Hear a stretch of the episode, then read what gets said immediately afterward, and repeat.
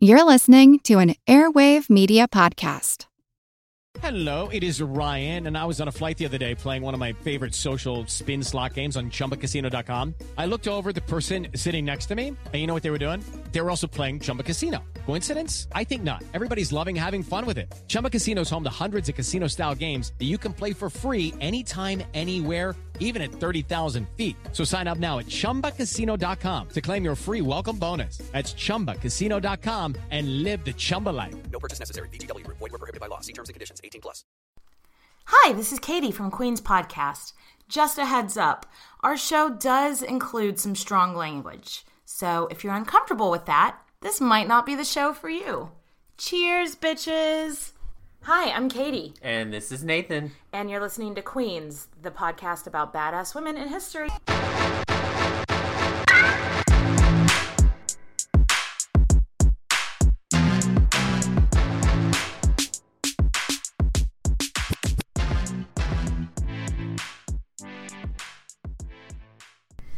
Ho, ho, ho! Merry Christmas, Nathan! Yes. Yes,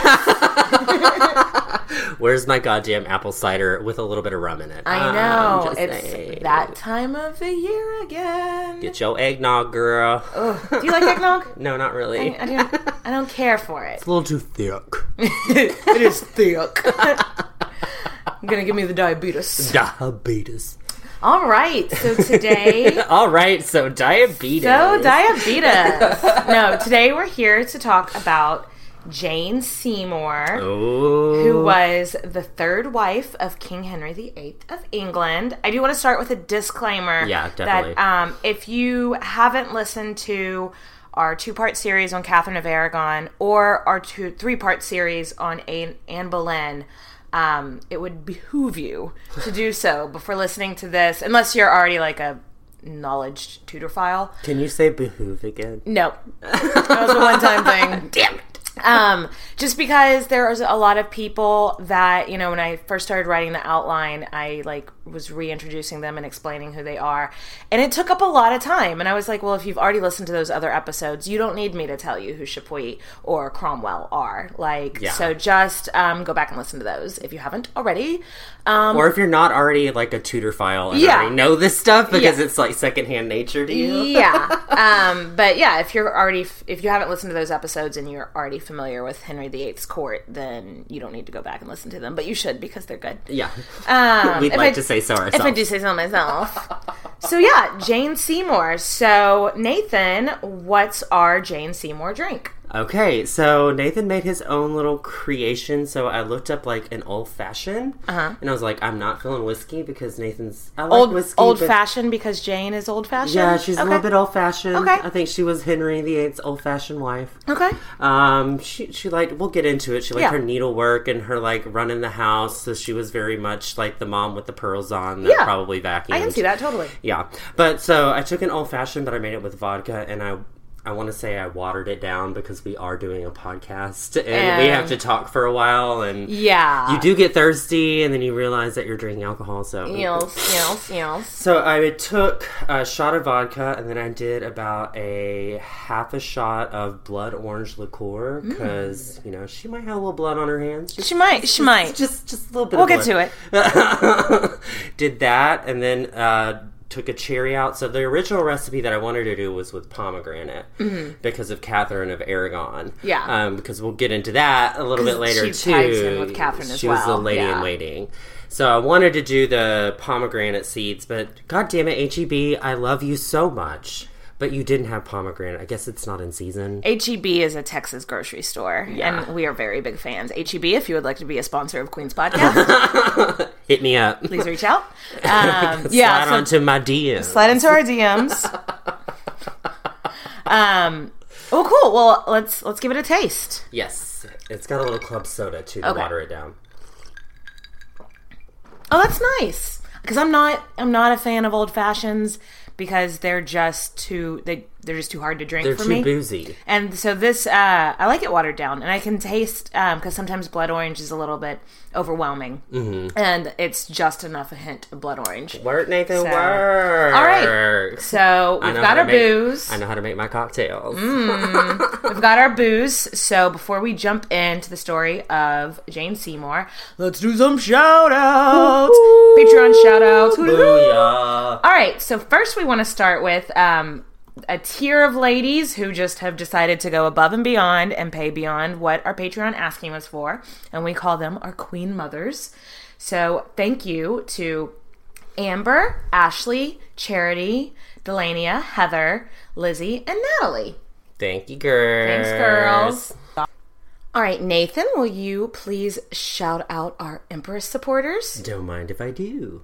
Um, Aaron, Alex, Amanda, Anastasia, Angelica, Annette, April, Ashley, Brianna, Brendan, Brett, Brooks, Cadence, Caitlin, Krista, Claire, Deanna, Eleanor, Aaron, Genevieve, Isabel, Jackie, Jamie, Jared, Jessica B, Jessica B, Jessica S.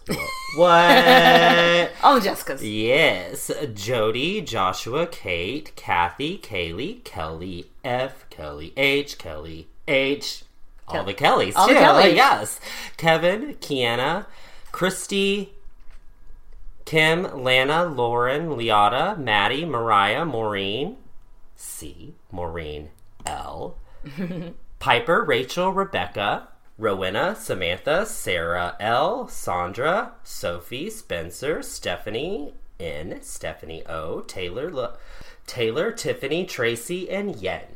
All right, thank you to those lovely people. And now I'd like to give a shout out to our all of our Queen concerts consort supporters. Yeah, they're concert supporters. Abigail, Adelaide, Alexandra, Alexandra L, Allison, Alyssa, Amanda, Anne, Ashley, Audrey, Augusta, Barry, uh, Brittany, Brianna, Callie, Charlotte, Chelsea, uh, Chelsea M and Chelsea R, Christina, Claire, Cody, Danny, Danny N, Danielle, Daphne, Deanna, Diana, Emily, Emma, Erica, Haley, Helene, Jamie, Jara, Jessica, Jose, Julie, K- Carla, Kat, Kayla, Kaylee, Kristen, Christina, Kylie, Lori, Lauren, Lauren S, Linda, Lindsay, Maya, Megan, Melanie, Melissa, Natalie, Nicolette, Peggy, Raina, Retta, Roxana, Sarah, Shannon, Shauna, Sherilee, Taylor, Taylor S, Terry, Toby, and Valerie. Thanks, Patreon supporters. And thank you to all of our supporters at every level and Yes. just anybody that thanks for listening, even if you don't want to pay us. That's fine. Yeah, we do it for free anyway. Yeah, Patreon people just get a little extra bonus content. Yeah, that's yeah. That- that's what it is. All right. So you are you ready to jump into the life of Let's do it because this one is kind of a doozy because it plays off the back of two of our other episodes. Yeah, yeah, it's um it was really interesting to research her. Whenever um I posted on Facebook, you know, that this was going to be our next subject, we got a lot of people just being like, "Ugh, how boring." And um and I mean, she's definitely compared to some of the other women we've covered um less exciting, but I think I think she's so misrepresented in history. I do too. I think a lot of what happened with her was kind of just lost because she just she she had a very, very short life, She- yeah, she had a very short time in the spotlight. and, and I don't think a lot of what happened with her was documented. Yeah. So, and So maybe that was purposely by Henry VIII. We don't know. Yeah. But let's dive right on into So- Jane Seymour. Absolutely. Jane was born sometime around 1508, probably. Yeah, and her family was pretty prominent. They they weren't like dukes or anything, but they were minor nobility. Yeah. You know, they had their shit together. Though her father and then her brothers all worked for high-ranking members in the English court, and they were far from poor. Oh, yeah. And they were like a really old family. Like their um, family actually came over with William the Conqueror. Oh. But at that point, they were called Saint Maur was their last name. Okay. I don't know if I'm saying that right. M A U R. So whenever they came over, going with it. yeah, when they came over from France, they were Saint Maur, and just over the generations, it became Seymour because Nice. that's easier to say. yeah. So guess who she was cousins with? Anne Boleyn was her second cousin. So her their mothers were first cousins. Yes. So they're like distant second cousins. But everybody in the nobility is fucking cousins, so it, they didn't see each other at family reunions or anything. No, Like, no, definitely not. Definitely, Yeah. definitely, yeah, definitely, yeah. Definitely, yeah. So she grew up on a manor called Wolf Hall. It wasn't like the biggest manor in England, but again, they aren't like these impoverished poor people Yeah. living in this. Slums. still it was still a pretty cush life. Yeah. By 16th century standards. Yeah, she grew up with her siblings, and it appears all of the children were pretty close. And unlike many families of nobility, they didn't really send off their children to go get educated. Like, Like a, a different court or like with a different family. They kept them all at home until they were old enough to I think her brother went and started his service at court when he was like 15. Oh, So he stayed at home I mean, until then. Yeah. That's still really fucking young. Yeah. Oh yeah. but back in 15 it was it was like 15 time to be a man yeah, right. time to go to war oh my gosh, I was like, what play am I going to be in? um so to mention all of her sibl- siblings names would take too long and most of them don't really play a huge part in this yeah, some of them died really young, but like the ones that lived into adulthood, it was like what, four sisters and three brothers? i think it was the other way around Four brothers and three sisters. but still to have like eight children make it to adulthood that was Mama's a fertile myrtle, bitch. She's a fertile myrtle, and just that was like not always common. It wasn't. No, we it talked about so many women that have had miscarriage after miscarriage. and it wasn't guaranteed that your children would survive the first year of their life. So Mm-hmm. that she, they, this family had eight. They were very lucky. Yeah, Yeah. very, very, very, very, very, very lucky. So her education, if we're going to compare it to other women that we've talked about, uh, I would, I would, I would grade it a hard meh. it's very true. It's Yeah. very true. Like compared to like Catherine of Aragon and Anne Boleyn. Yeah, who, like, who like were raised at like court and given like the best education money could buy. and they were time. also taught like to speak a bunch of different languages because you maybe had to speak to the ambassador of yeah. France or speak to the king of and Spain. they and they were like, well, Jane's gonna marry a knight, you know. So- like a best case, maybe she's gonna marry a baron Yeah, or so something what's the like that. point? So there's no reason to teach these girls how to speak other languages or to understand like different cultures or anything like yeah, that. but don't get it twisted. She did know how to read and write. Yeah, and she did but not in Latin. Yeah. okay. Touche. Touche. um, she learned needlework, which Mm-hmm. was something that would have been very common for a social. Yeah, it was like woman at the if you were to gonna do. host people, you were expected to like have like either a reading circle for like biblical readings or um needlework circle Yeah. for the ladies when they came over. Needlework circle. Yeah. Yes. Yes. um, some circle work. Um, It's kind of like a circle jerk. yes, that's what I was. You didn't need to say it; it was implied, but there we go. Nathan had to go there. Um, but yeah, she also um, was she would have learned some kind of music because women were expected to like know it a little bit, but she wasn't a necessarily talented musician. Um, but she did. She was a pretty good horse rider. Um, she loved to hunt. yeah. So all in all, just kind of like a country education, like run in a household, learn to sew, learn to hunt. Yeah, like the trailer park version of Catherine of Aragon. Sure. I wouldn't have used those words, but sure. Or so, what did she look like, Katie? Well, we know the facts, um, but the aesthetics are up for debate. We know she was blonde with very light complexion and light eyes. And at the time, on paper, that's considered like the apps, the beauty standard. Yeah, the English beauty. the English time. rose, as they would call it, like a it was like a fair skin, fair hair, um, quiet, demure woman. So she checks all these boxes, um, but we'll get it to it a little bit later. I don't know if we could necessarily um, describe her as beautiful. Okay, that's Yeah. fair. No, it's fair. I mean, if Yeah. you look up pictures, you're like, oh, okay, okay. Yeah, we'll get more into that later. But I, I, um, on paper, she was the standard of beauty, but dot dot dot. Okay, so there is some scandal. So If this happened, it's a huge fucking scandal. Yeah, so- it's still debated whether this actually happened or not, though. Okay, her eldest brother's name was Edward, and he was married to a lady named Catherine. So we don't know what really happened.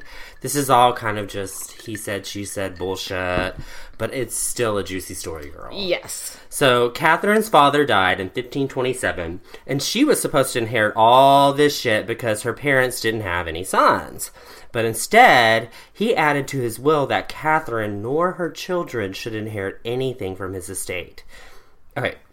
That part obviously is definitely fact because it's all written down and that's who you inherit your shit from because that's in his will. So that's all and like so, fact. s- scandal, like the rumor mill, started. What did Catherine do What to get like yeah. written out of the will? It oh my something god, horrible. Scandal! And she ends up going into a nunnery, so even more Like, like, soon after he died, soon after the will came out and she realized she wasn't getting anything, she went into a nunnery. And it's like married women didn't just become nuns. no. I mean, sometimes it would happen like whenever they. I mean, I guess it wasn't completely unheard of, or but it was more like when your husband died Yeah, it's like when your husband dies and you're like, and a, you're not wanting to get remarried Exactly. or something. You might go into a nunnery, but um, so it was like, well, what the fuck happened that her dad wrote her wrote her out of the will, and then she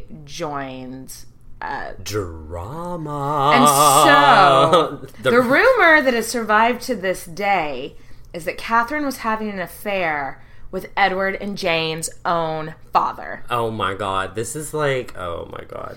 And Edward didn't believe that their children together were actually his, but they were basically his brothers. Girl, they, they this, were. this sounds like some Maury Povich shit. Like, oh, my oh, my daddy's the father of my children. Yes. Like my Yes. children are actually my brothers. Can you imagine if this is true? Again, we have no way to like back up. That's just a rumor that survived to this day. and we we and what's really sad about like all of this is that all we have on her life is just like rumors and it's a lot of rumors. Not not a lot It's a lot of down. hearsay. Um, Yeah, we don't really know a whole lot about her life until she showed up at court sometime between 1527 and 1532. She was in the service of Catherine of Aragon at the time. Yeah. Um, it's assumed that Jane probably served in some other capacity before becoming a lady in waiting to the queen.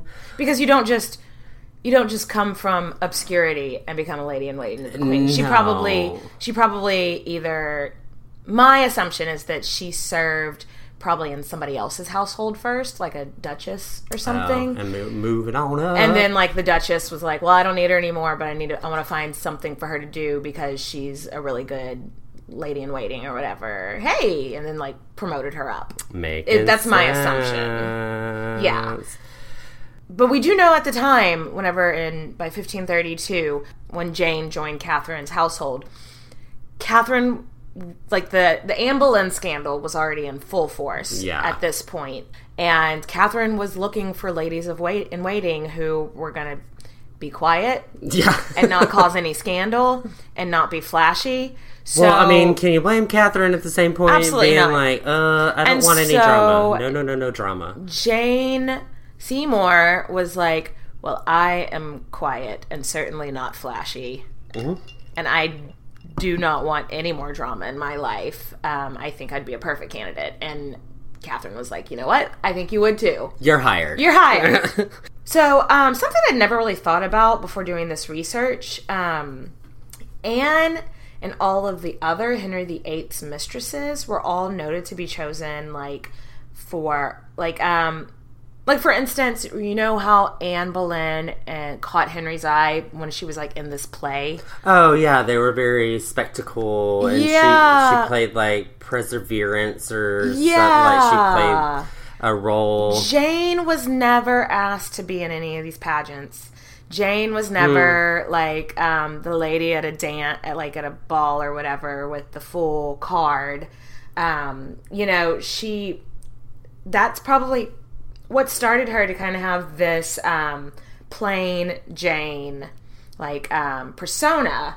But I also wonder if it's because she was serving with Catherine of Aragon, and um, the king was spending. There was basically two queens and two queens' courts at this point, Catherine's and Anne's, and Henry was more camping out at the Anne camp. Yeah. So maybe she was never invited to be in a pageant because Catherine of Aragon wasn't just going to throw these pageants if the king's not even there. Yeah, you they know? didn't have pageants Yeah, and she her. wasn't throwing balls by herself. So yeah, Uh, just side note, where did the name Plain Jane come from? Because I feel like it should be Jane Seymour. I mean that's whatever, that's what a lot of people call her. Like that's kind of like a, a nickname. but like, yeah. where did Plain Jane come from? do you think she Maybe I Google originated? it. Yeah, I think is it's just the OG? words rhyme.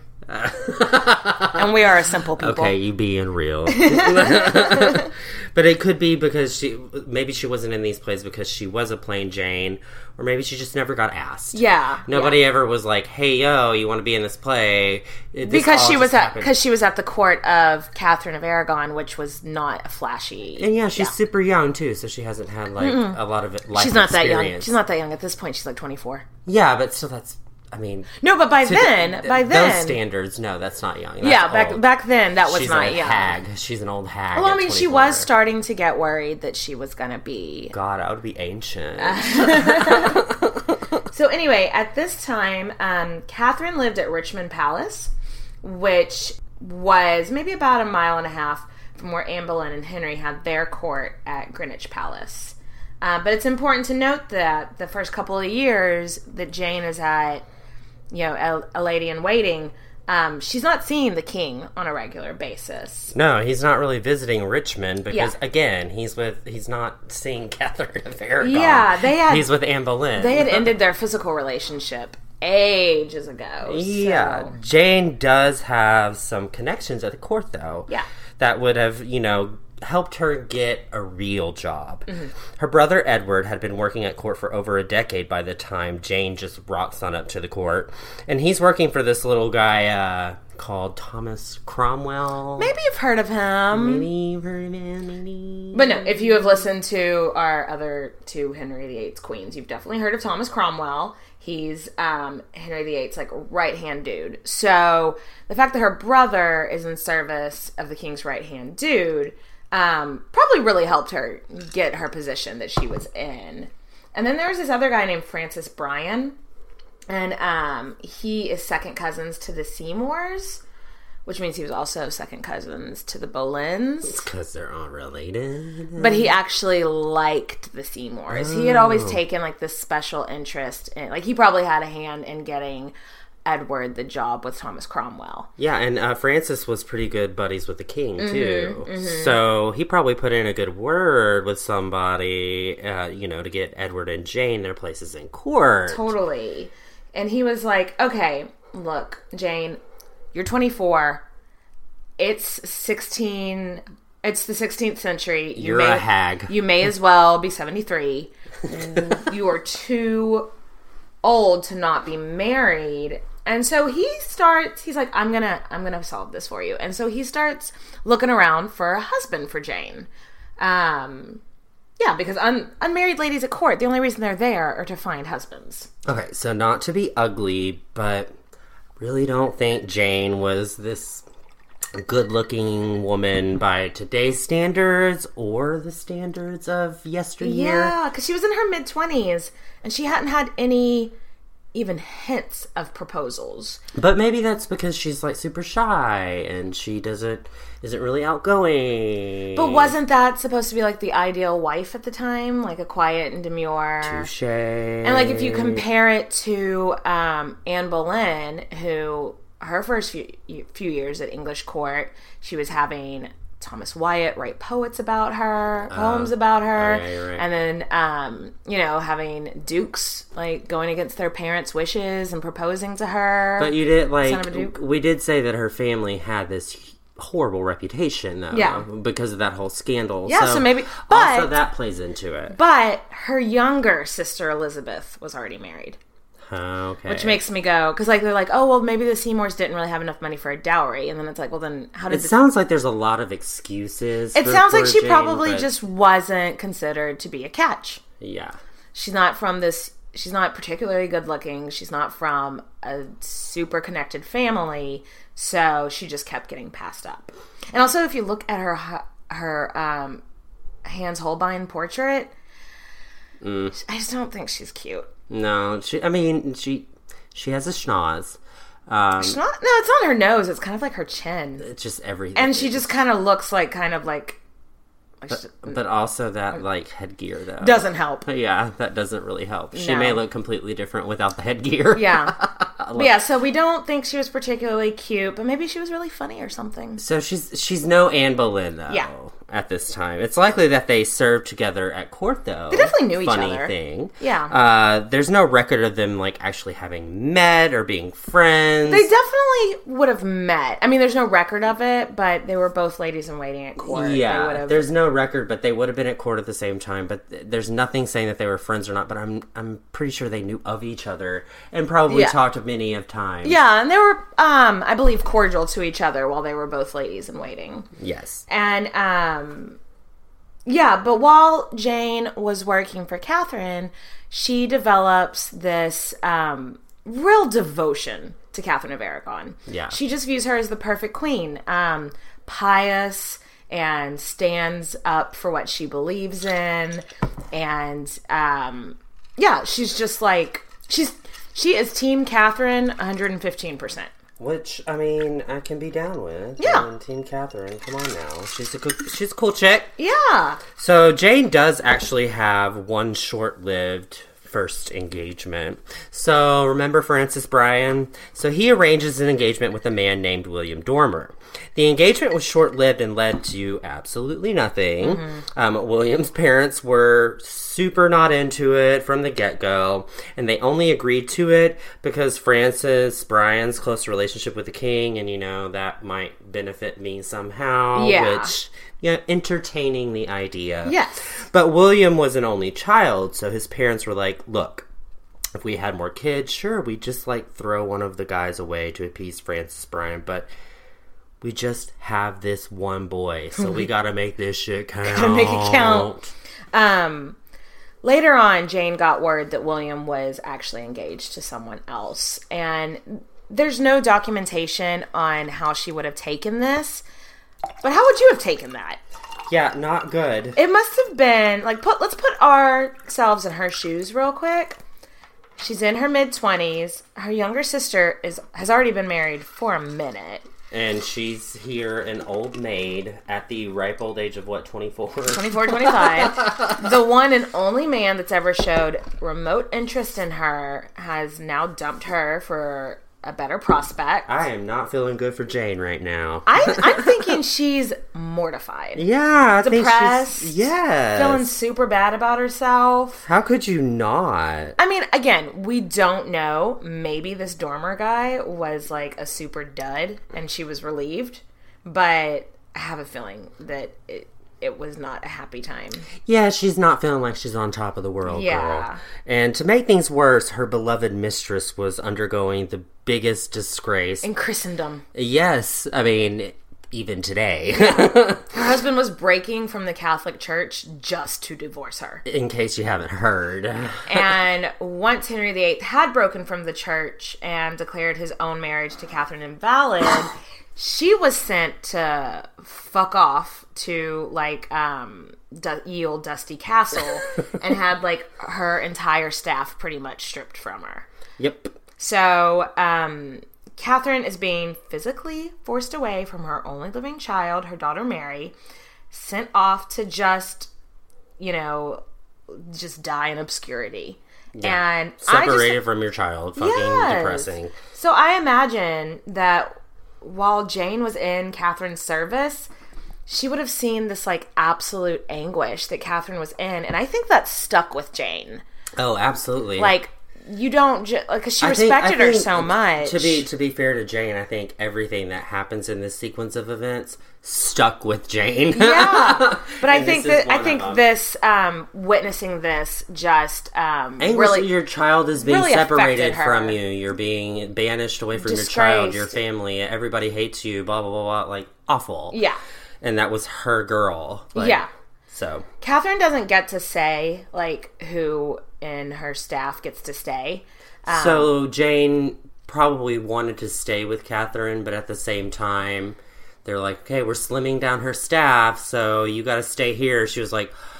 Cool, so I don't have to go away to this really far. I don't have to go to ye old dusty castle. Yes, ye old dusty and they're like, castle. no, we're sending you to the service of the new queen, Anne Boleyn. I just had a great merch idea. what?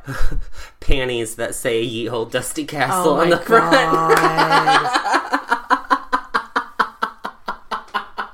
I just had a merch idea. Sorry. Coming to Etsy store, Queen's Podcast Etsy store soon. panties, ye old dusty castle. I love it. Sorry, I genuinely off. love it. I just literally had a little ding light bulb moment. Anyway, so they were like, um, "Hey, you're gonna go work for the new queen Anne right now." And I feel like Jane probably was conflicted about it because I don't think she was Anne's number one fan because of Yeah. what she saw happen to Catherine of Aragon. yeah, But I think, I mean, for the last few years, she's been at a quiet court with no husband prospects. and drinking beer. Possibly drinking beer because we know that that's about the time that uh, Catherine of Aragon started enjoying her Welsh beer. Yeah, so lots of Jesus prayers, sewing, and beer. Yeah, which I think, I mean, I'm sure Jane likes, but I'm sure she was ready for a faster pace. Yeah, she wanted a real court life. Yeah. And now she's with Anne, she's attending all these balls and parties, and there's all these. It's just a completely different Yeah, there's all these handsome menses all around. All around. She's ready to go. She's ready to pounce. Oh, So in 1533, she's now a lady, lady in waiting to Anne Boleyn. Um, it must have been weird to her, like kind of just having this completely different shift in lifestyle. Um, her actual job description, however, would have been mostly the same. You know, helping her get helping her get dressed, just helping her with whatever she needed. Um, but I have to imagine that um, she resents Anne Boleyn more than a little bit. yeah, because she probably has a little bit of a bad taste in her mouth. And also later on, um, the Spanish ambassador Chapuys wrote that um, Jane was of no quick wit, but may have some understanding. So I feel like because just Anne Boleyn was so famous for her big fucking mouth and like how witty and quick she was, and I feel like Anne probably felt like a deer in the headlights trying to keep up with that because she wasn't You raised Jane? to. Jane. I'm so sorry. Yeah, yeah, Yeah. Jane probably felt like a deer in the headlights. What would the 16th century equivalent of headlights be? deer in the torchlight. Yes, in the torchlight. Trying to keep up with um, just the witty banter because she wasn't raised that way, and that's not something she experienced in her previous court life. Yeah. So she probably looked kind of dumb by comparison, which Yeah. isn't fair. I don't think she was dumb. No, not at all. She just wasn't used to this. no, no. It wasn't her nature. Absolutely not. She goes unnoticed for a for quite a few years. Yeah. She just kind of flies under the radar. So from 1533 to 1536, we don't really have any record of Jane at this time. And what she was up to besides Yeah. just being a lady in waiting. Yeah, to Anne Boleyn, but there's no record of any sort of drama, any sort of Suitors, yeah, nothing that's really there. But here are a couple of things that happened while she was at court. So Anne's coronation, Mm-hmm. She would have walked behind her as a lady and a lady of honor at the coronation. She would have also been there for the birth of Anne's first child, Elizabeth. Maybe you've heard of her. and she would have been there during the birth. Like she probably, Probably, helped, you know, clean up and be part of the birth. Of, And get the towels or whatever. yeah, grab, yeah, I think somebody once emailed us um, saying that like no unmarried ladies didn't actually attend the actual like labor. because they mm. didn't want to scare them off from getting married and having kids of their own. But Well, she- that's fair. so if that's true, though, she still would have attended Anne during her like confinement or whatever. Yeah, yeah. she would have been there during that that weird fucking 16th century confinement. Oh, we've done, we've covered that before, ladies I mean, if there was Netflix, I feel like confinement wouldn't be that bad. But there No. was no Netflix. So what do you do? You just read the Bible and stare at the ceiling like all Yep, day? Like, that sounds like Katie's hell. Oh my god, I would be so I would have such cabin fever. Oh. so Jane also would have during this 1533 to 1536 time, her brother Edward got married. So For a second time. again, he got married again. and he she would have gone off and attended that wedding. Yeah, I wonder if their father attended that wedding. Drama. Drama! In 1535, Henry VIII's court went on summer progress. And this is a turning point in Jane's story.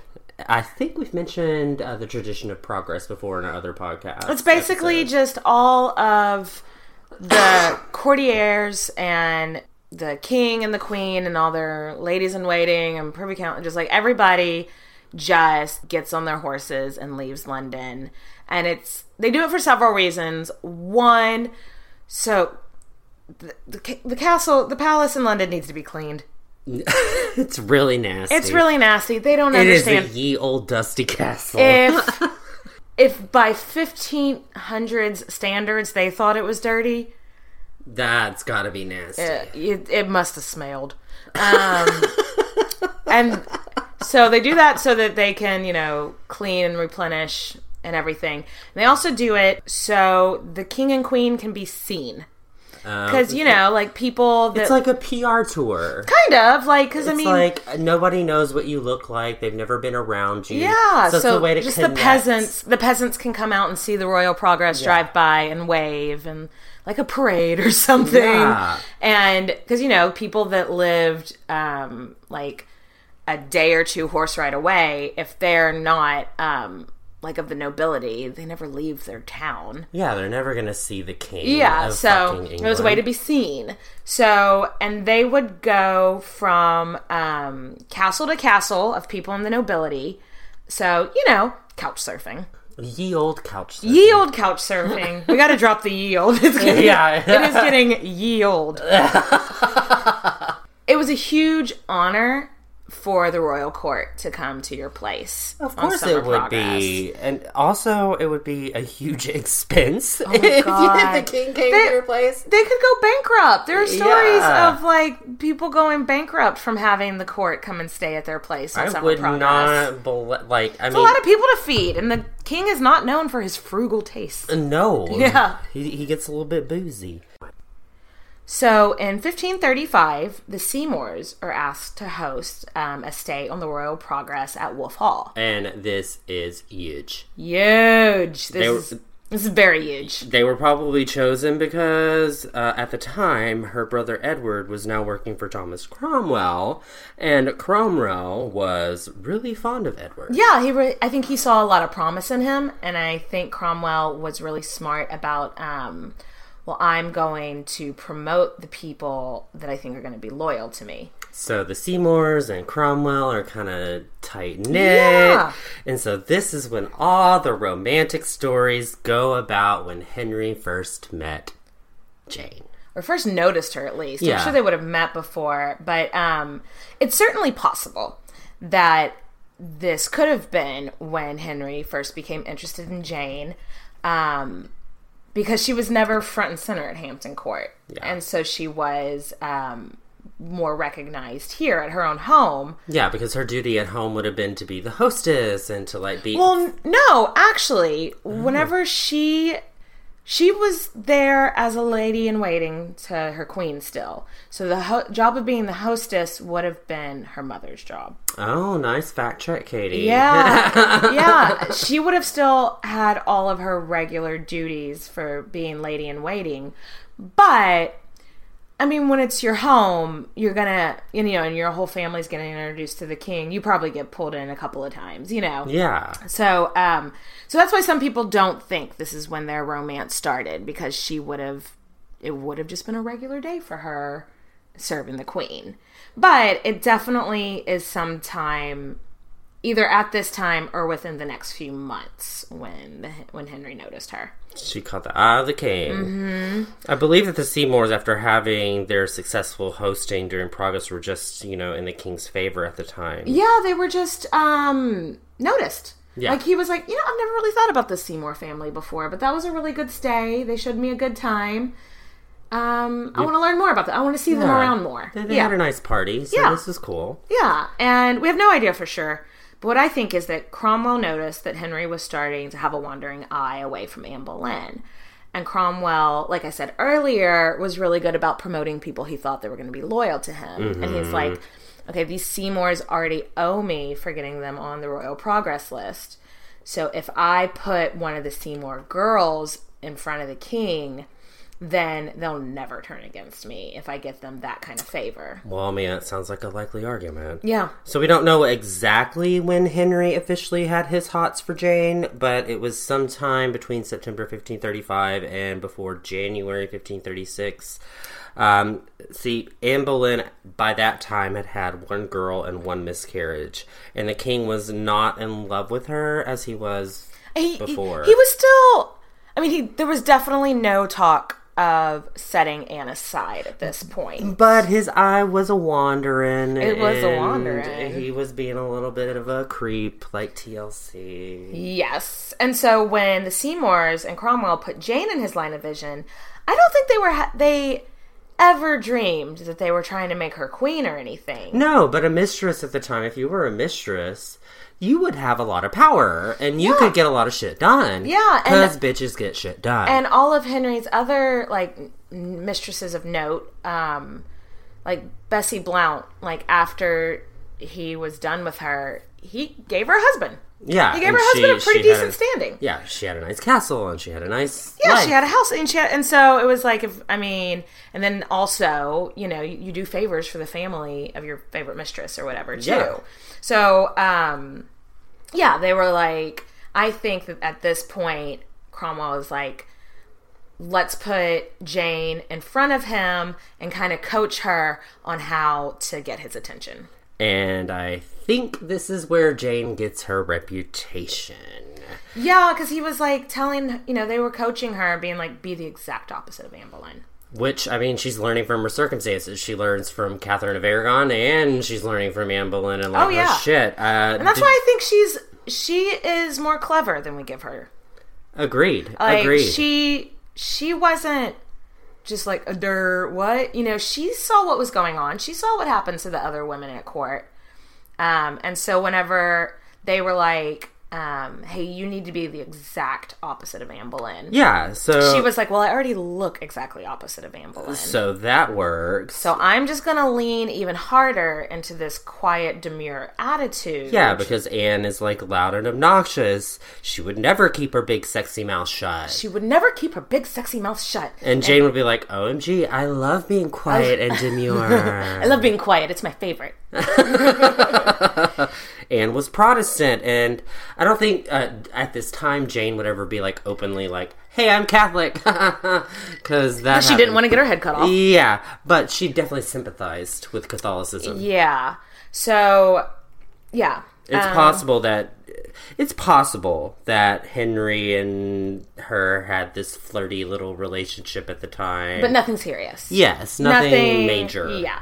So Anne Boleyn gets pregnant again in 1535, and then in early 1536, Catherine of Aragon passes away. And again, we have no record of how Jane took Catherine's passing. But honestly, But again, we like- we kind of know. Put yourself in her shoes. Yeah, we've got context clues. when when Catherine died, Anne and Henry wore yellow to I don't- celebrate. I don't think Jane. I don't think was Jane- happy about that. I don't think Jane was happy about that at all. She was not in a place of power to Say say, anything. anything? Yeah. So we have no record, but I'm sure she was just like the fucking disrespect. But she wouldn't have put that on the king. She would have put that all on Anne one honey. because everybody in the country, if they were uh, upset about anything in the country, they put it on Anne. Because you didn't want to get killed. Yeah, you Like, don't you don't want to blame the king because you'll get killed. Yeah. Yeah, you got to blame his wife. So I'm sure whenever she saw them in yellow on the day of Catherine of Aragon's death, they she was just like, "Fuck this bitch," mm-hmm. you know. But Anne's triumph at the time and Jane's obscurity were both about to change. The joust that changed the world. so Henry still thinks he's like big dick energy, and but he's in his like mid to late forties. So he's bordering on fragile dick energy. yeah, And Um, he throws a joust and gets knocked to the ground and is out cold for two fucking hours. long story short, when he woke up, when he woke up, he was a changed man. For those that listen to our Agrippina the Younger episode, we see a lot of similarities in what happened with Caligula. Um, whenever he- he, got sick, basically, And then came out of came it. out of it, and he's like, And then he's Caligula. crazy. Yeah. So basically, Anne had a miscarriage, and Henry bumped his head, and the British Caligula was born. Yes, yes. He he started the joust as a um, handsome, dashing king, and woke up as British Caligula. All aboard the crazy train. Yes. Woo, woo. So after Anne had her, or yeah, after Anne had her miscarriage, Henry zoned in on Jane hard. Oh yeah, tunnel vision is an understatement. totally. There was a story that they portray in the Tudors on Showtime where Anne walks in on Jane sitting on Henry's lap and sees her like grinding on that D. And it's like, oh my god, I had a miscarriage because I'm Boleyn. That is a fabrication because Yeah, the lady, a little bit of a stretch, guys. the lady that um, told that story, like, and got it in circulation, wasn't even born yet at this time. So it's almost certainly not real. But they are definitely flirting, and Henry's like, "I'm moving in on this chick," and so he starts writing her letters and pursuing her, and sending. And so one day, Sorry, I had a little chuckle with the story we're about to tell. Oh, okay. so one day, um, and this is like the first thing that's like Jane's first big recorded story um, that this definitely happened. She receives a letter from Henry with um, a purse and money, and there's like money in the purse. So there's this dude named Nicholas Carew, and Nikki C is um, fucking hates Anne Boleyn and is like really close in the king's gang. So Nikki C runs up and he's like, "Yo yo yo yo baby girl, um, let me tell you how you need to handle this situation." Yeah. So Jane's official reaction when she got the gift of money was a bit much. That that is an understatement. Like this bitch throws herself to the ground and pleads in front of the king's messengers that she's I'm just a gentle woman and all I have in this world is my honor. And she kisses the envelope and doesn't open it, and kisses the the purse and doesn't open it, and gives it back and says, um, "The king can make me a gift of money when I've made an honorable marriage." Hint hint. Hint, hint, hint, hint. Bitch, marry me, ho. So we here at Queen's Podcast call that Boleyning. she Boleyned ho hard, guys. She guys. Boleyned her little ass off because this is exactly what Anne did. But when, just like with Anne, when the king hears of Jane's response, he's like, Boner City. "Boner alert!" woo, woo, woo. He just alert. he just likes when women turn him down. he likes the Like, chase. that's yeah. he likes the chase, and yeah, I think this shows. I think this shows this. She wasn't as pious as everyone likes to pretend like she Oh, no, was. she was not. I think it shows that she was down to play the game. She was like, this is my fucking moment in the sun. I have been sitting on the sidelines for too long, and I'm ready to play the game. Do you think she may have regretted this decision? How could she know what was going to happen next? I know, I know. Spoiler alert. Yeah. It doesn't go so well. Yeah. But at this moment, I think that she may look back in her life and be like, damn, I shouldn't have. Maybe I should have Uh, just been his mistress, just slept with him. So Henry goes to Cromwell and he's like, "Hey, I want to get to know this uh, Seymour girl, but um, she won't see me unless someone in her family is there to chaperone. It's like her uh, virginity belt. Yes. Like, I need to make sure that Her my- chastity belt. chastity belt. Yes. That's what it is. Mommy and daddy are here to look after me. And Cromwell's like, well, her brother can have my rooms then. And y'all, this is a big fucking deal because Cromwell's rooms are like conjoined to the king's room. Yeah, so Jane's brother is basically right next door to the king. Yeah, he has like constant access to the king now. And this is called moving on up. To the king's, King's room. side. Yeah, to the king's side, exactly. And so she's fully aware at this point that I'm making connections for my family. Yeah. I am moving on up. and me, plain Jane, they are gonna owe me. I'm the one that he's after. So I think she was. um A lot of people like to play her, like describe her as being a pawn here. I don't. I think she knew exactly what she was doing. yeah, she had seen it. Well, Anne had done the same thing. Yeah, yeah. And so she had seen this same thing happen before. So Except like, Anne Boleyn and Henry's thing went on for like seven years. So this is just going to be the pretty much the same story, but on fast forward. yeah, really, Yeah. really. And everyone in court knew that the Seymours were on the up and up, including Anne Boleyn. And I think that Jane knew that Anne knew, and very, very lightly rubbed it in Anne's face. What I'm getting at is that I think she knew more than people thought she did. And here's Yeah. here's a story I like to use as an example: the story of the locket. So Henry gave Jane a locket with his picture in it, and she wore it loud and proud. And when Henry had been dating Anne, he had given her a locket as well with his portrait in it. Because, you know, he just basically took the same dating techniques that he used with Yeah. Anne and just applied it to Jane. Yes. Uh, lame-o. So Jane, who is Still a lady in waiting to Anne Boleyn at the time. she would wear this locket around court and play with it all the time. And open it up and look at his face and go, He's so ah. dreamy. And then, like, I mean, She knew. She fucking knew. Like, you do not walk into the court of your employer twiddling a locket of their husband in your hands. Like, this girl did not came to play. She, She came to slay. she was just as catty and cunning as everyone else at the Tudor court. yeah. And so Anne sees her playing with her locket like Jane wanted her to. And Anne's like, hey, what's that? And Jane acts all dumb, like, oh, um, nothing.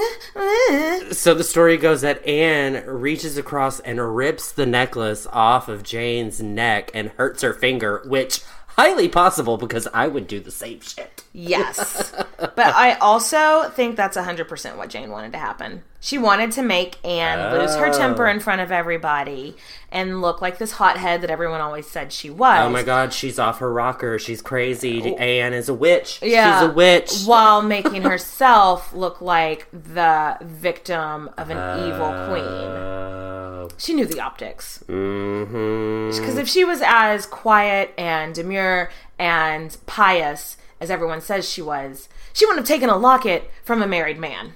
Boom, mic drop. Mic drop. So, So- that was just a ploy. And um, I mean, it worked because everyone was like, oh, Anne's losing her grip on reality. Yeah, everyone at court at this point knows that Anne's losing her grip and Henry's got this new boo thing over here. Okay, round two. Name something that's not boring. A laundry? Ooh, a book club. Computer solitaire, huh? Ah, sorry, we were looking for Chumba Casino. That's right. ChumbaCasino.com has over 100 casino style games. Join today and play for free for your chance to redeem some serious prizes. ChumbaCasino.com. No purchase necessary. Where prohibited by law. 18 plus terms and conditions apply. See website for details.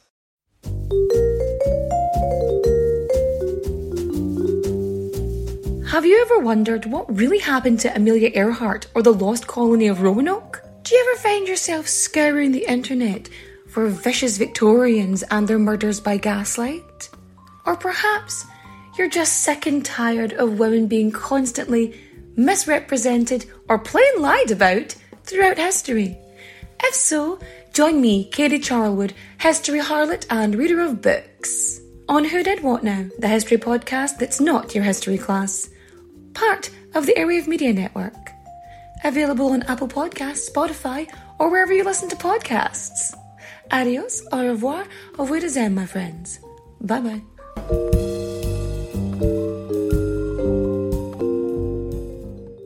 I'll be seeing you.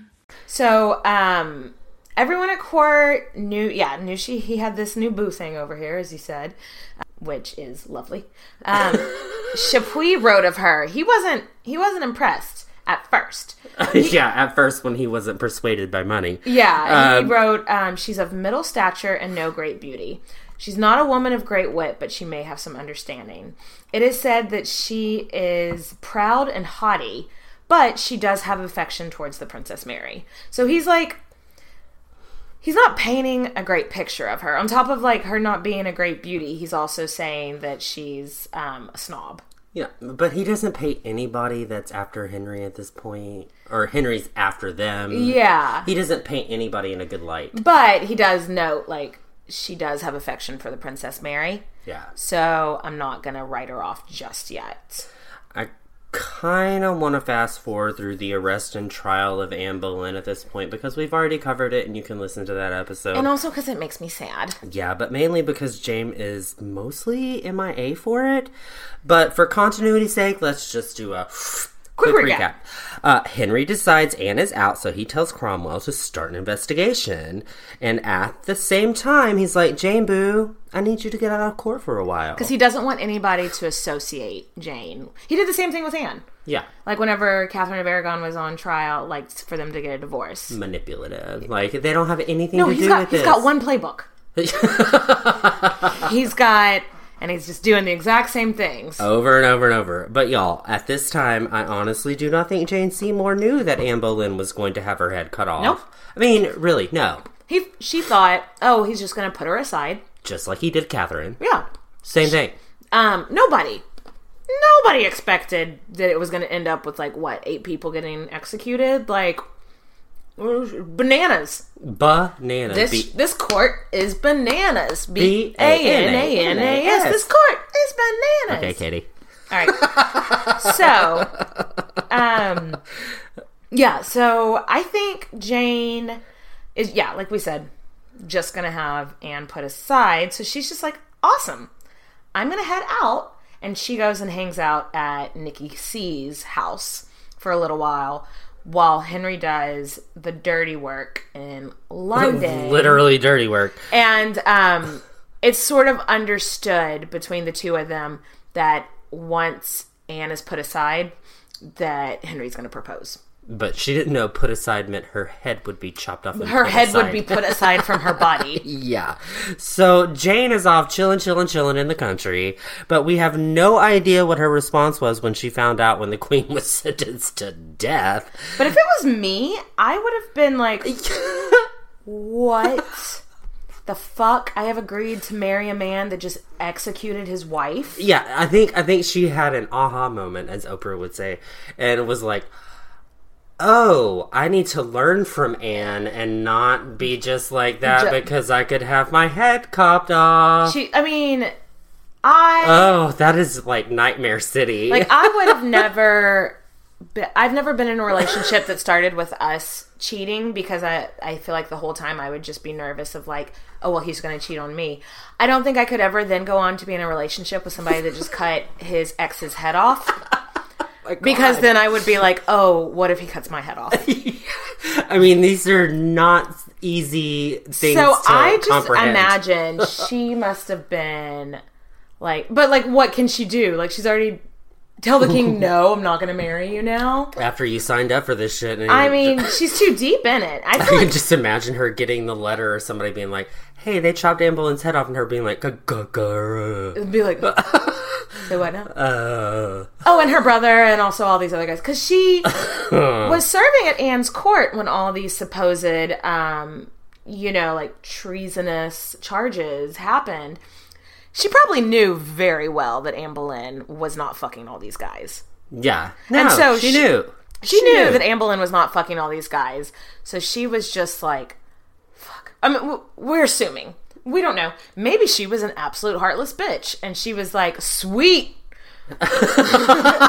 This is awesome. but it just doesn't seem to jive with the rest of her character. no, it doesn't. I mean, I think she was more manipulative than we give her credit for, but I don't think she was a monster. But can you imagine, like, being Jane and then Henry lobbing his ex wife's head off and then.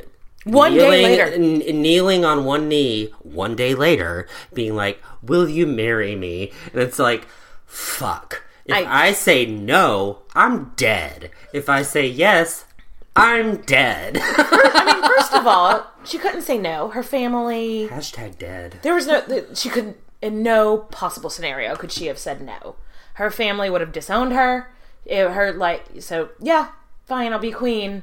Please don't chop, chop my head off. And then 10 days later, in a private ceremony, they were married like a Henry VIII would in his private little fucking ceremonies.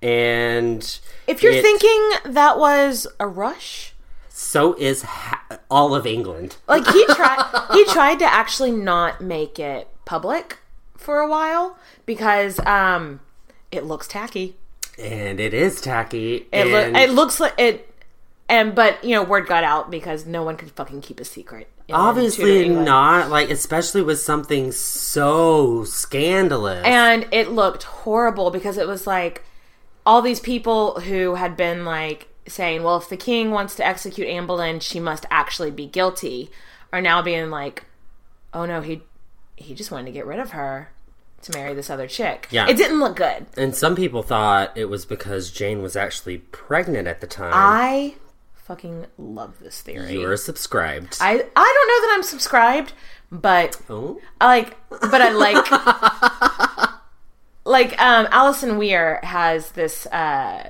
fiction, like a novel about Yeah. Jane Boleyn, and she, or Jane Boleyn, um, there is a Jane Boleyn, but that's not who we're talking about, about Jane Seymour, that she was pregnant. I mean, there's a lot of things that back it up, that she had slept with the king before they got married, and that she was pregnant when they got married, and, um, I think it makes great entertainment value, but I don't know if I believe that it definitely happened. Um, It makes for an interesting theory, though. it makes her um, really interesting, but um, there's no evidence for this really that she was already pregnant by when they got married.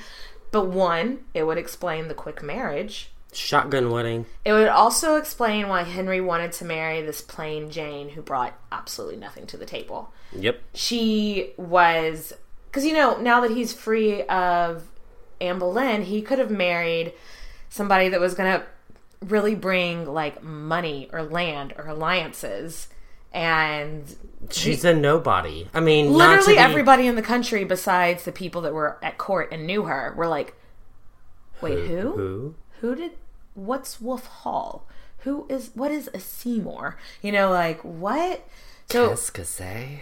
um, the Spanish ambassador Chapuys had also said when they got married, because he is a catty bitch and I'm here for it.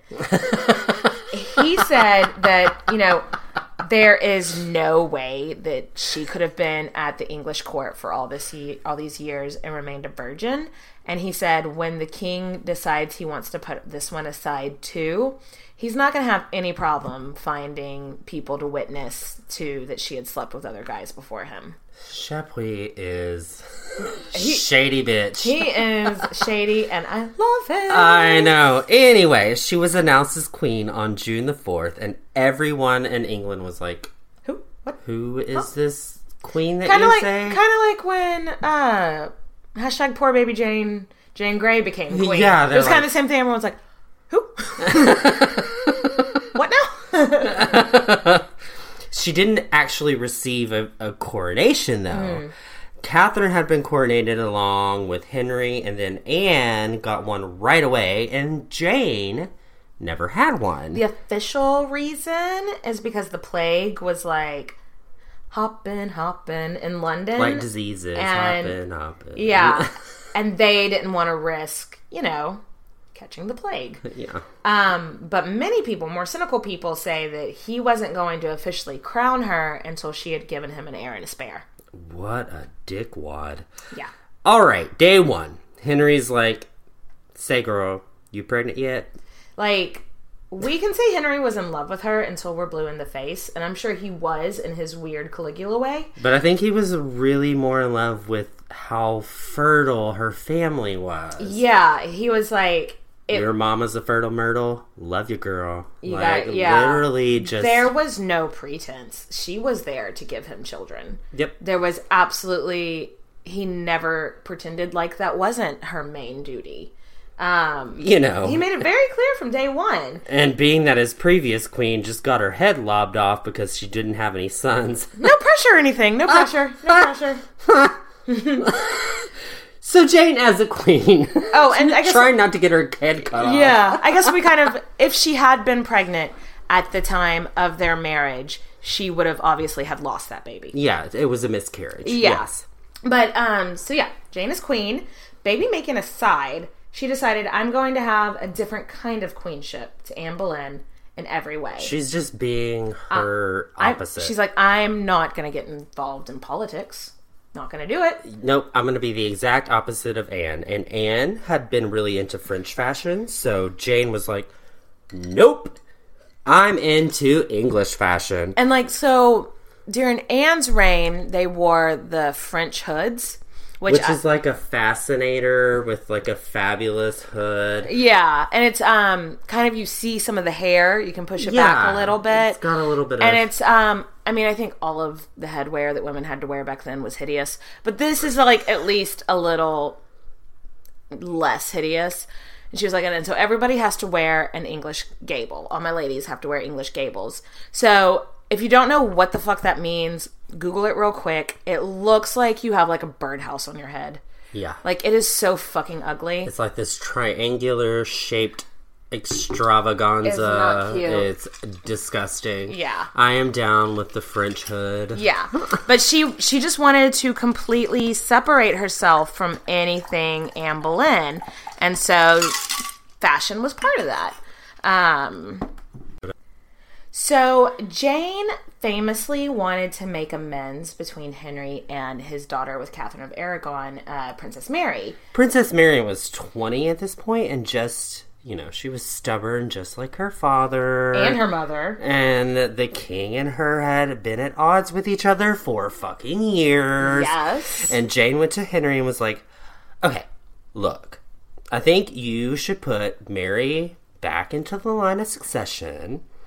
And maybe this would be a good PR stunt for you. He really needed some good PR. yeah, after killing your ex wife. and you know making everybody turn their back on their religion the, the, the famous destroyer of religion, so, wife like- killer.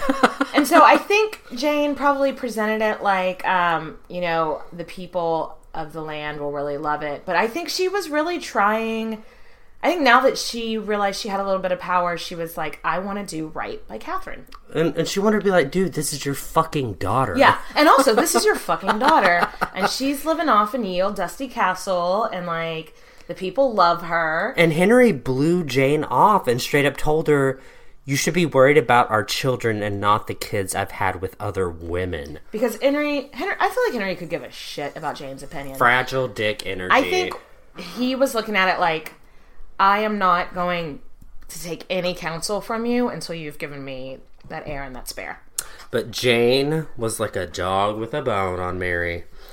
We know she wrote a, a letter to Mary, and we don't know exactly what it said, but it was something like, Hey, you had a shitty relationship with your last stepmom, but I, you know, don't want us to fight like uh, uh, they did, but I really want to get to know you. If you just bend a little to your dad's will, I bet you can get him to let you back at court and your life could be awesome again and we could be totally awesome. Because she probably met Mary at least once or twice while she was in the service of Catherine. Yeah. So they probably already at least, it's not like a complete stranger writing mm-hmm. you a letter. It's like your mom's old maid, like, old maid, your mom's previous maid of honor. Like, um, She's like what, 26 at the time? Yeah. Like no, uh, a few months later, Mary and Henry were reconciled, and um, Mary was allowed to come back to court and treated how she deserved to be treated. And there is, while the letter from Jane does not survive, there's a letter from Mary that survives to James, um, thanking her for the good advice. And people recognize this was Jane's doing. Yes, and it was amazing PR. Like she was such a popular queen after that with um just like the common people the Because co- I mean, thinking about the religious like aspect- war at yeah. the time, like she stepped outside of it and was like, "Hey, this is your daughter. It's above religion. Yeah, You and know, now calm down." and now suddenly Chapuys um went from being like no great beauty, probably not a virgin, blah blah blah, to being like to calling her the Pacific because she she was a pacifier. Like she made uh, she brought peace, and he, he I don't he wasn't wrong. She that was a huge thing getting Mary and Henry to reconcile, and um. History's Eye pretty much gives Jane like full credit for All the it. credit. Yeah. yeah. She did. She did do good. And a lot of people viewed her as a peacekeeper and maybe the only person that could keep the increasingly tyrannical king at, you know, at bay a little bit. Uh, so let's talk about the pilgrimage of grace, But just a little bit. because that's the Patreon episode. Yeah, the Patreon this. episode for this one is going to be on the Pilgrimage of Grace, so we're not going to dive into it too much. Um, We're not gonna go that deep. We're gonna go deeper in our Patreon episode. Mm. So,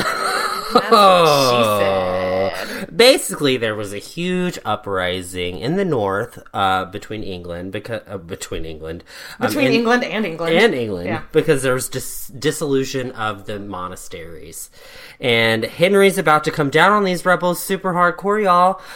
So Jane decides in a public court to throw herself at the knees of King Henry in front of everybody and is like, please show mercy on your subjects.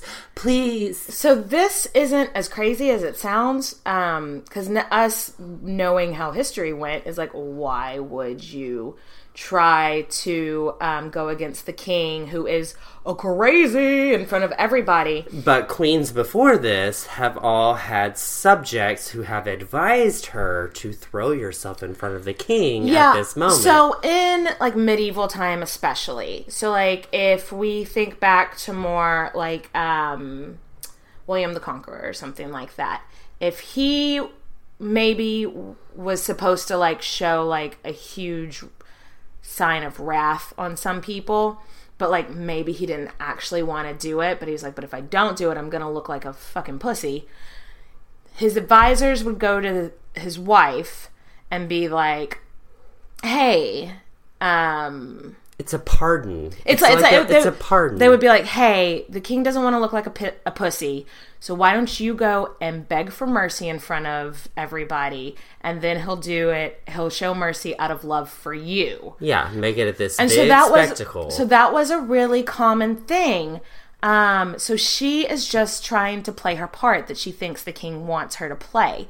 But the thing is, she wasn't because uh, Catherine of Aragon did this to Henry several times, but she Catherine of Aragon was raised at court. Catherine of Aragon knew how this game was played. Jane Seymour was trying to be a player in this game, but she didn't have any advisors. She didn't know that the king's, um, you know, advisor was supposed to come up and tell her when to do this. Yeah. She thought queens just did it when like they were their conscious. passionate. Yeah, they were passionate. she didn't know what the fuck she was doing, and nobody was telling her what the fuck to do. And So, so, she made a huge ass of herself in front of King Henry. Everybody. And so basically, she's on her knees being like, please show mercy to the people in the north. And he is like, get up. And she's like, oh. oh, And he reminds her of what happened to his last wife. Oh, that gives me the shivers, girl. I. The thing, okay, so here's the thing with Henry VIII. He's not looking for a co-ruler. He's not looking like Catherine of Aragon. They were coronated together. They were co-rulers. His mo- her mama was a strong ally, and he was trying to make an alliance. He's not he looking doing- for that. Nope. He's not looking for a wife to challenge him mentally, like Anne Boleyn. like Anne Boleyn did. That didn't end well. He's not looking for that. he is looking. He is looking for a wife to make him a son and to sit there and look pretty. So for her, Jane, to sit in front of the entire court with him, Henry, And challenge him like that. he's he's like, "You got me fucked up, girl." And so whenever he reminds her, like, hey, you remember what happened to my last queen that meddled in my affairs? Shut her the fuck up. I would I would zip my mouth I- shut. I am shooketh just thinking about it. Like, he's No more- basically reminded her, I can have you executed at any moment. So no more having fun, girl. Like, no more, I don't need any more advice from you. Um, can- yeah, just, I'm terrified just thinking about it. So, needless to say, she never tried to be part of politics again. But guess what? That's okay because in 1537 of January, Jane is a preggers. Finally pregnant! I say finally because it had been like eight months since they were married, and I do think that she started to worry about her not getting pregnant with him because maybe she would get her head cut off. Yeah, she was like maybe Um, starting to worry, like, oh, maybe I'm not fertile. Um, unless, unless you buy into that she was pregnant when they got married and then had a miscarriage, because um, then that would kind of fit this timeline because it takes you a few months before you can get pregnant again after a miscarriage. But anyway, she's Yeah. pregnant now, and there are gonna be celebrations in All London. throughout London, Bitch. the wine, the mead, everything is flowing. They had like the baby popping ceremonies where is this a boy or a girl? And they're like, it's a boy. like they Except had- they didn't know. Because yeah but well they had astrologers come out which at the time was um like that was a big fucking deal and the astrologers of course all were like we definitely see a boy in the future because they don't want to get their head cut off. Yeah. And then Henry did what he always did when all his wives were pregnant. He started to sleep around. yes that's kind of his thing unlike with anne and catherine um when they were pregnant we kind of know who his main mistresses were um, but his anybody he would have fucked around with during Jane's pregnancy has not made the history books. But there are several stories of him like leaving their bedroom and going off and sneaking out to get that pee. Um, Jane couldn't have been thrilled with this, but she wasn't about to make an ordeal about it. You No, saw bitch. Anne Boleyn made ordeals about it, and you saw what happened there. That big sexy mouth. That big sexy mouth. Again, she was like looking. Okay, well, I get. She's like, what would Catherine of Aragon do, and everything. And Catherine of Aragon quietly. WWCA. Yeah. WWCAD. What would Catherine of Aragon do? She's like, Catherine of Aragon would have just suffered in silence, and that's what I'm going to do. um, but Jane, ha- I mean, she was treated like she was to break during her, like, uh, during her pregnancy. She, She had a T-shirt that says "Stay calm and make babies." stay, yes, absolutely, stay calm and make babies. She was not. I say she wasn't allowed to do anything strenuous, but I think she was just she didn't want to risk losing this baby either. So basically, for nine months, she just sat around and sewed. with the shirt on that says Said, "Stay, calm, and she's, she's make babies." She sewed little tea cozies that said "Stay calm and make babies." Um, so yeah, the next nine months are pretty uneventful for this story, and then in October she goes into labor, and she is in labor for two days and three nights. which sounds like hell. Jesus Christ, can you imagine? I would be like, get this spawn of a leech Satan out of me. I I'm so happy we live in the future. yeah, C sections are a thing now. I mean, they did C sections back then, but you did not survive. death. Some people, some people claim that she had a C section, but no, she wouldn't have. She, because she did live. Spoiler alert, a little bit longer. And if they had done a C section, she would have been dead by the time they pulled the baby out. You know. So, two days, three nights later, on October 12th, 1537, England finally fucking has a Prince of Goddamn Wales. And Jane had a healthy baby boy, and the country rejoiced. It's like when England wins the soccer cup. The soccer cup, Yes. Soccer Cup. sports. Soccer Sports Cup. That's exactly what it's called. yes. yes. Are you going for the World Cup there? Is that what you're trying to get? Or just Soccer Cup? Soccer. Soccer Sports Cup. Anyway. I'm sporting so hard. So guys. yes, no. So Prince Edwards is Prince Edward is hundred percent the the soccer sports cup that Henry has been waiting for. And he's born on Edward's Day, so he is. Saint Edward's Day. So he's Edward. So he's Edward. Yeah, he's born on Saint Ed, the feast of Saint Edward. So he is. They name him Edward because. I mean, you gotta remember. Um, Henry was incredibly superstitious. Yeah, So he, he was, was. like, "Well, this is a sign from God, and this is we're gonna God wants us to name it." Which is very Catholic of him. I know.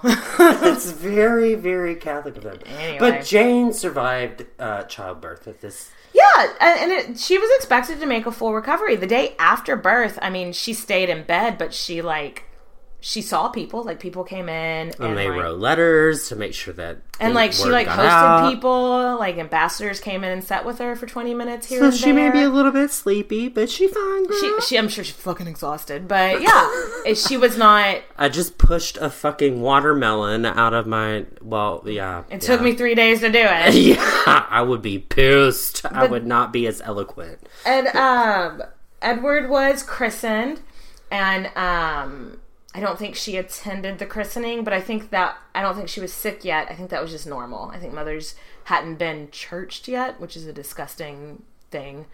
It's basically after you have your baby, you have to like basically stay in quarantine for a little bit, and then you go to mass and you're forgiven for your sin of filth. Of having a baby from Yeah, it's your called being husband. churched. Yes, because I am sickened. Isn't that disgusting? In not a positive so, way. So a lot. Are you ever sickened in a positive Well, way? Well, you can be sickening, which is like a positive thing. Like Anyway. I'm sickening, I look sickening, but this is like Yeah, no, it's disgusting. Church. A lot of mothers didn't attend their children's uh, christenings because they hadn't been churched yet. Because they were filthy from. Don't take me to church. Anyway, Ugh. so Jane didn't attend that, and a lot of people say because she was so sick, but no, she wasn't sick yet. Um, she was just filthy from, you know, doing what everybody Having- told her she needed to do. Having children. Yeah. anyway, so um, about a week goes by, and she's like, she's fine. She's on top of the world. She's had like a baby son from the She's done the. She had one job, and she did it. But then about a weekend, girl, she gets the shits. She gets diarrhea. And like, but like a serious, serious case of it. Explosive. And there are lots of theories about what caused Jane's um, downward spiral in health. But I think this mixed with, and this is gross, but like when you're in labor for that long, things down there are going to tear. Okay, so and they're- let's let's get scientific. And yeah. they're not going to be completely healed yet. And then you're having diarrhea on top of it. And then on top of it, the 16th century, they don't know anything about lack hygiene. of medicine. um, so things are getting into open sores. that shouldn't be. So that's one theory. that's one theory of what happened. Another thing that um, it's called childbed fever. A lot of women would Oh, it's the placenta gets stuck. yeah because they because like now we know that after you have the baby you have to get all the afterbirth, Afterbirth. out. And back then they didn't necessarily know that. So the placenta, like part of the placenta, might still be up in there, just rotting and causing infection. Oh my gosh, this sounds like I would have diarrhea for weeks just mean, based on this. so I mean, I get it. There's there's several theories on what made her sick, but whatever It was caused childbirth. It, well, yes, the end, it, was- it would have not happened if she hadn't been in labor for a million days. But whatever caused it, Jane Seymour passed away two weeks after the birth of her son Edward. so not only was the country in mourning, Henry VIII is in mourning. It's the it's the first time Tommy Cromie is in mourning. everybody's in mourning, but like I it's so bizarre to think Henry had spoiler alert for the future, he had six wives. And um That's not much of a spoiler. two of them he had executed. One when she died, he wore fucking yellow, and the other two outlived him. This is his only wife out of 6 that he mourned when she died. And I don't I think Henry was a little bit of a man child when it came to his emotions. And I don't Um, a man child in general. I don't think he knew how to process this. Or process anything. Anything. and the country didn't know what to do. Her funeral is the first queen's funeral to happen since Henry's mother, Elizabeth of York, died. yeah, so they had to like A do long time ago, like They had 20 to do- over, over 20 something years ago. they had to do like special research on it to What to figure do out for a how queen's funeral. How to like they googled what to do when mom dies. Yeah. like literally, it was a huge to do. It was, yes, it was a huge to do. So Mary, his first daughter, was the chief mourner, which is a thing. and- which is an actual job title. and 28 of the ladies in waiting that followed her to her his funeral, all dressed in mourning. This and it was, it was 28 women, each one to signify a year of her life. Though some people say it was 29 women, so she was 28 or 29 when she so died. s- symbolism. Yay. Yes. Henry didn't attend the funeral, This is common though. We've talked about this in other um, episodes where so that Jane was the highest ranking person Yes. So the king didn't show up because he didn't want to be bigger than she was. But also, I think he was in. I think he also didn't want his country to see him crying. He was in legitimate mourning, which we don't get a lot of instances where you're like, oh, Henry VIII, I feel sorry for him. He was expressing his fragile dick energy. Well, I mean, it's not fragile dick energy to mourn your wife when she dies. Which one? This one. this one, Nathan. The one we've been talking about for the last hour and a uh, half. But sorry, we talked about three other ones. Yeah, true. but he was actually he was in super mourning. He wore black for three months, and I think also maybe he was feeling a little bit cursed because it's like again he was very superstitious, and now it's like I finally get a son, and the wife that gave it to me died, dead. and maybe feeling a little bad for you know threatening to kill her in front of the court. Maybe he's getting a little bit of religious karma Yeah. coming back at him right now. So let's talk legacy before we wrap this up. So Jane goes down as the super boring wife in history, but she's the one that Henry is buried next to. He's she's the only one that he views as his legitimate wife out of all six of them. And it makes sense. Yeah. It makes sense. I honestly think that if she had been given the chance to be queen longer, once she gave him the sons, she could have done so much good. Because just in her like year that she was queen, she reconciled Henry and Mary. Mm-hmm. I bet she could have done so much good. Reconciled Anne and Elizabeth. Like Well, Anna's dead.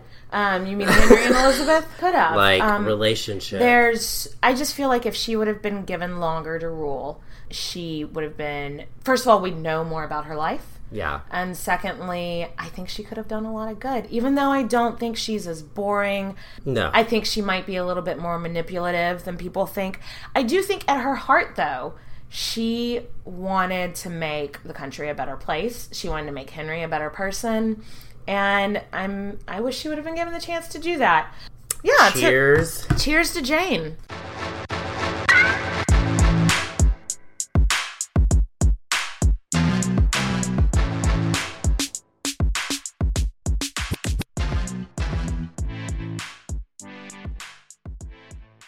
It is Ryan here, and I have a question for you. What do you do when you win? Like, are you a fist pumper?